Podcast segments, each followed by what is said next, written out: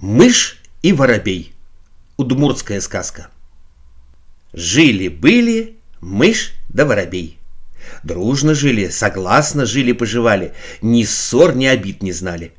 Перед всяким делом совет друг с другом держали, любую работу вместе выполняли. Однажды мышь с воробьем нашли на дороге три ржаных зернышка.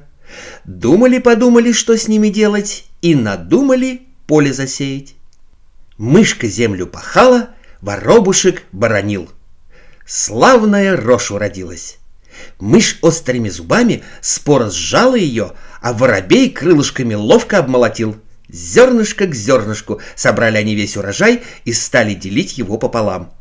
Одно зерно мышки, одно воробью. Одно мышки, одно воробью. Делили-делили, и последнее зернышко лишнее осталось. Мышь первая говорит.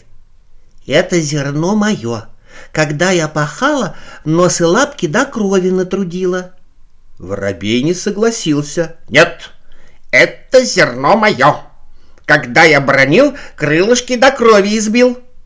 Долго ли, коротко ли они спорили, кто слыхал, тот и знал. А нам неизвестно. Только воробей вдруг склюнул лишнее зернышко и улетел прочь. «Пусть-ка попробует меня догнать и мое зернышко отнять», — думал он. Мышка не погналась за воробьем. Огорчилась, что первая затеяла спор. Свою долю в норку перетаскала. Ждала-ждала воробья, чтобы помириться, не дождалась. И его часть в свою кладовку сыпала. Всю зиму прожила сытехонько. А жадный воробей остался ни с чем — до весны голодный прыгал.